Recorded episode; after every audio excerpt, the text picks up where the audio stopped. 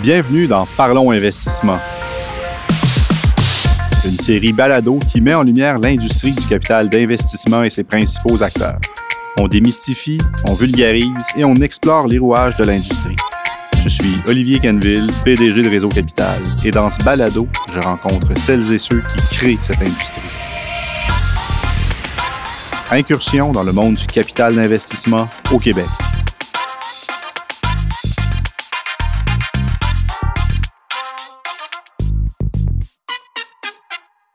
Aujourd'hui, j'ai le plaisir de recevoir Annie Veillet, associée analytique des données et I A, PricewaterhouseCoopers Canada.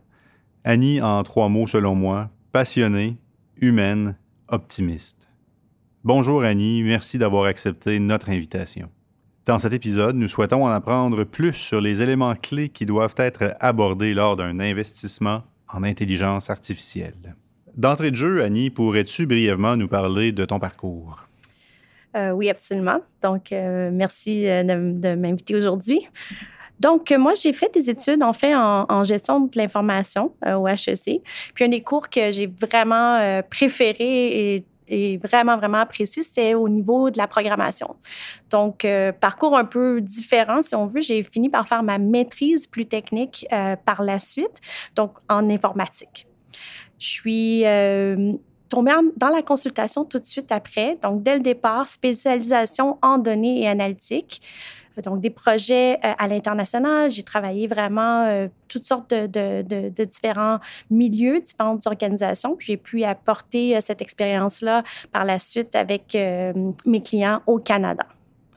J'ai travaillé un peu en industrie, euh, le temps d'avoir euh, mes enfants, de, de m'établir un petit peu avec la famille, mais je suis retournée vraiment vers la consultation euh, il y a déjà huit ans avec une spécialisation en intelligence artificielle responsable.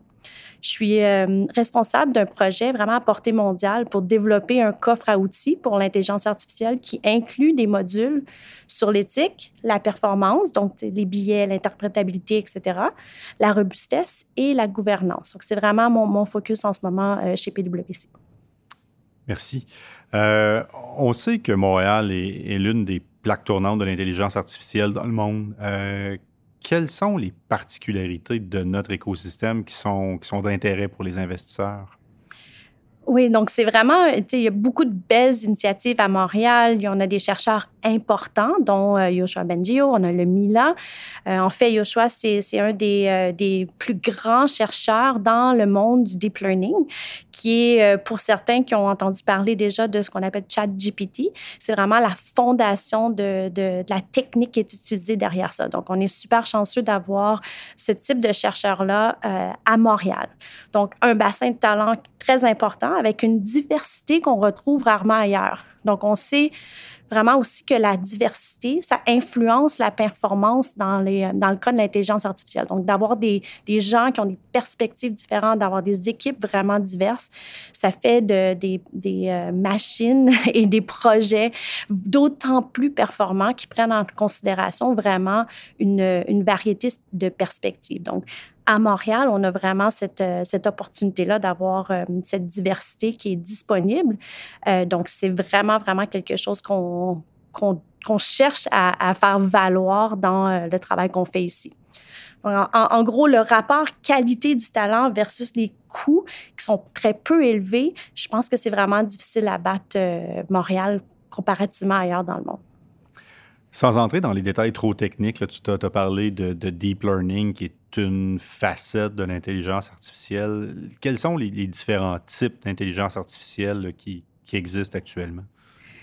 Donc, il y a plusieurs façons de classifier les types d'I A, mais dans la sphère de ce qu'on considère vraiment l'intelligence artificielle, il y a ce qu'on appelle l'I A étroite. Donc, c'est plutôt limité. Ça s'applique à des situations particulières. Donc, on peut quand même considérer certaines automatisations qui ne sont pas nécessairement... Euh, intelligentes, euh, mais qui veulent vraiment aider, euh, des machines qui vont vraiment aider les humains à faire ce qu'ils ont à faire.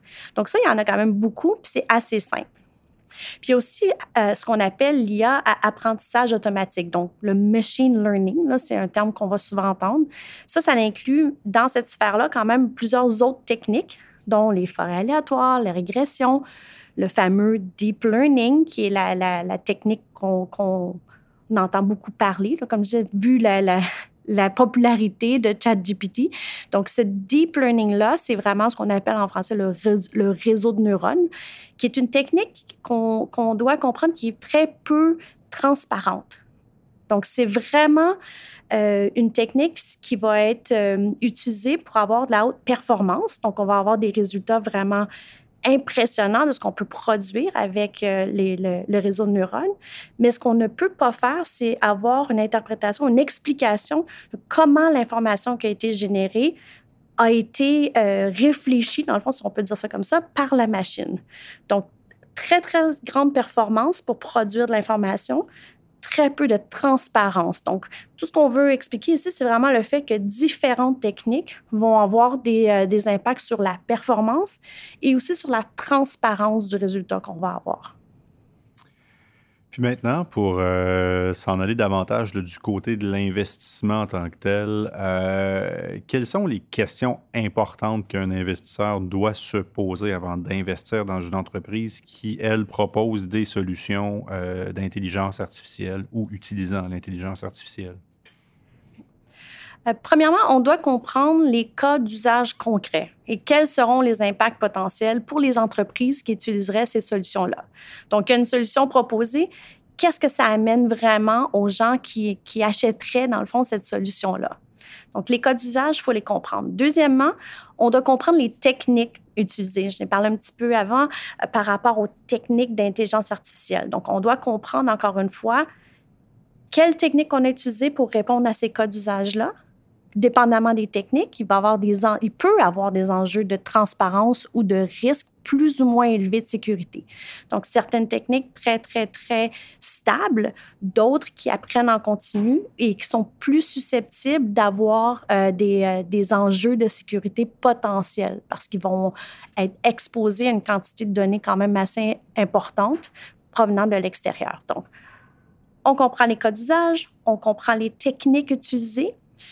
Une fois les cas d'usage et les techniques bien comprises, il faut ajouter une revue par rapport à l'éthique. Donc, c'est un peu le troisième volet que, que je recommande qu'on se pose vraiment la question. Donc, est-ce qu'il pourrait potentiellement y avoir des enjeux éthiques ou réglementaires? Donc, on sait qu'il y a très peu de réglementation en ce moment par rapport à l'intelligence artificielle, mais on a quand même beaucoup d'informations disponibles à savoir qu'est-ce qui s'en vient, quels sont les types de réglementations qui nous sont proposées par le gouvernement sans être nécessairement euh, mis en place pour l'instant. D'ici deux ans, il va certainement en avoir. Je sais qu'il y a beaucoup de pression pour accélérer cette réglementation-là, mais c'est quand même important d'ajouter ce, cette, cette, ce filtre-là quand on réfléchit à l'investissement qu'on voudrait potentiellement faire dans cette organisation-là. Puis la dernière question dans ce troisième volet-là, si on veut, c'est quand même, est-ce que la société est prête à accepter ce type de machine? Donc, si on pense qu'il peut avoir vraiment euh, une pression sociale venant à l'encontre de ce que euh, la solution d'intelligence artificielle propose de faire, je pense que c'est quand même important de, d'y réfléchir. Fait que, puis finalement, même si tout est beau côté technologique, éthique, on comprend la valeur qu'on veut ajouter, il faut quand même valider la rentabilité. Euh, donc, si une entreprise achète le produit proposé, est-ce qu'il y a un business case, dans le fond, qui supporte un rendement sur investissement? Donc, les éléments à considérer ici, c'est est-ce que les coûts associés au déploiement de, des solutions, qu'est-ce que, qu'est-ce que ça va prendre pour que cette organisation-là puisse utiliser la solution d'intelligence artificielle?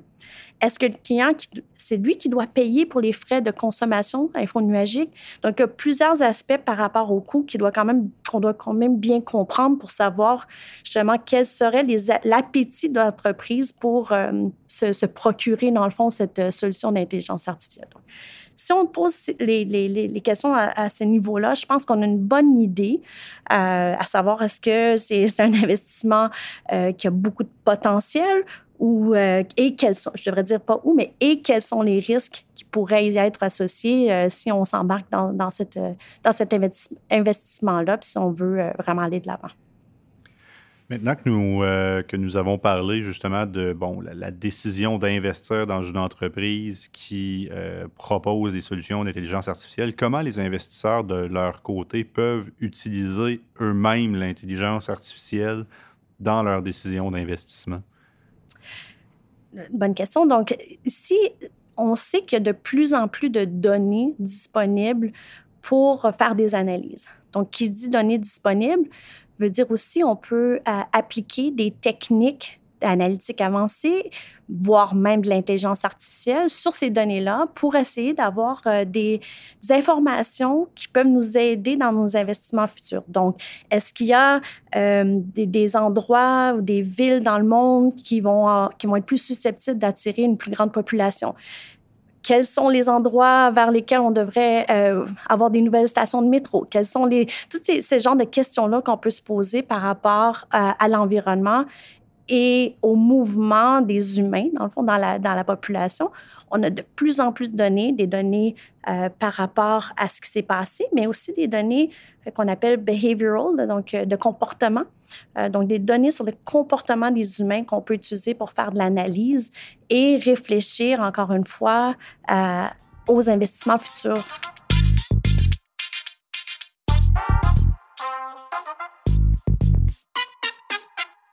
Maintenant qu'on sait que les investisseurs là, peuvent utiliser l'intelligence artificielle eux-mêmes là, dans leurs décisions d'investissement, comment, comment on gère les risques? Parce que, bien entendu, j'imagine qu'il peut y avoir des risques à utiliser ce type d'outil-là. Donc, est-ce qu'il y a des, est-ce qu'il y a des façons de s'y prendre pour gérer ces risques-là? Oui, tout à fait.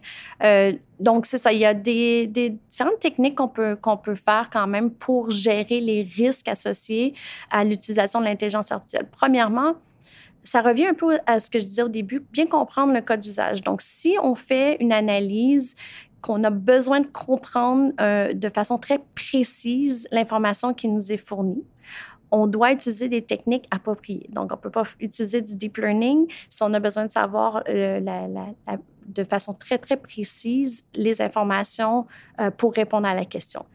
Si on a besoin de... de d'avoir assez d'informations pour prendre une décision, sans que ce soit nécessairement un chiffre précis ou une adresse précise ou des choses comme ça, euh, on peut utiliser des techniques un peu plus performantes, là, comme on parlait de deep learning, et cetera. Donc, bon, un des, des, des façons de gérer le risque, c'est de bien comprendre, encore une fois, nos besoins en interprétabilité, donc en, d'expliquer euh, comment la décision a été prise.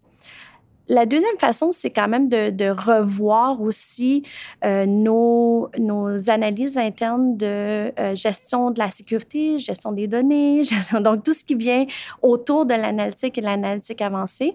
On conseille fortement de, de revoir et d'analyser, s'assurer qu'on a bien pris en considération ces nouvelles techniques-là qu'on s'apprête potentiellement à utiliser. Euh, puis la troisième, c'est encore une fois de, d'éduquer les gens dans l'entreprise. Donc, quand on commence à utiliser ce type de technologie-là, on a vu des tendances où c'est les, euh, les data scientists qui vont être un peu mis responsables de, de la totalité de l'utilisation de la technique. Mais c- la réalité, c'est que c'est vraiment de nombreux euh, parties prises, dans le fond, de, dans l'organisation qui vont venir contribuer à la validité de, de l'utilisation de la technologie. Donc, plus les gens sont éduqués, plus ils comprennent ce qu'on essaie de faire, comment les données sont utilisées, quel type de données sont utilisées, c'est sûr que euh, on a euh, une, une meilleure gestion, une gouvernance, dans le fond, de, de ce qui est l'intelligence artificielle. Donc, variété de gens. J'ai parlé un petit peu tout à l'heure de, de diversité de points de vue. Ça amène ça aussi. Donc, d'avoir des gestionnaires euh, de, de, de, responsables de la finance, des gestionnaires responsables de la stratégie de l'entreprise et les, les technologistes qui sont autour de la table en train de, de gérer cette fameuse intelligence artificielle-là, ça, ça aide grandement à gérer les risques associés. Pour terminer, as-tu euh, un ou des conseils à donner aux investisseurs? Je dirais, l'intelligence artificielle, ça, ça fait partie de notre futur. Je ne pense plus qu'il y a vraiment de doute là-dessus. Donc, restez curieux, continuez à vous informer. Faites-vous des amis qui comprennent bien la technologie et la gestion de l'I A responsable. Donc, en gros, c'est, n'hésitez pas, là, avancez, continuez votre apprentissage, puis Euh, faites-vous des amis, dans le fond. Faites pas ça seul, mais surtout, surtout, euh, n'attendez pas que les, les choses se placent euh, sans, sans avancer vous-même, là. Je pense que c'est vraiment ça le, le, le gros du message. C'est euh, vraiment la, la, la curiosité, puis le, le, de se faire des amis. Là, de bien s'entourer. De bien s'entourer, exactement. Euh, merci beaucoup, Annie. Ce, ce fut fort éclairant. Je, je retiens que nous avons des atouts importants euh, en matière d'intelligence artificielle euh, au Québec, mais ça s'agit, il s'agit quand même d'un secteur qui est assez vaste euh, et, comme tu l'as dit en conclusion, demeurer curieux et à l'affût, il faut en profiter. Il faut en profiter de façon cependant responsable. Donc, euh, merci encore de ton temps et de ta générosité. Merci énormément.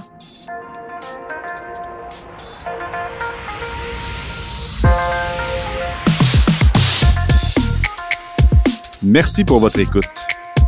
Parlons Investissement est une idée originale de Réseau Capital, l'association du capital d'investissement au Québec. Ce balado est réalisé par Virage Sonore. Rendez-vous sur votre agrégateur préféré ou sur le site réseau capital point com pour retrouver tous les épisodes. Réseau Capital remercie ses partenaires pour leur appui. Caisse de dépôt et de placement du Québec, Investissement Québec, Desjardins Capital, la Banque de développement du Canada, Ernst Young, Théralis Capital, Fonds d'Action, B L G et PricewaterhouseCoopers.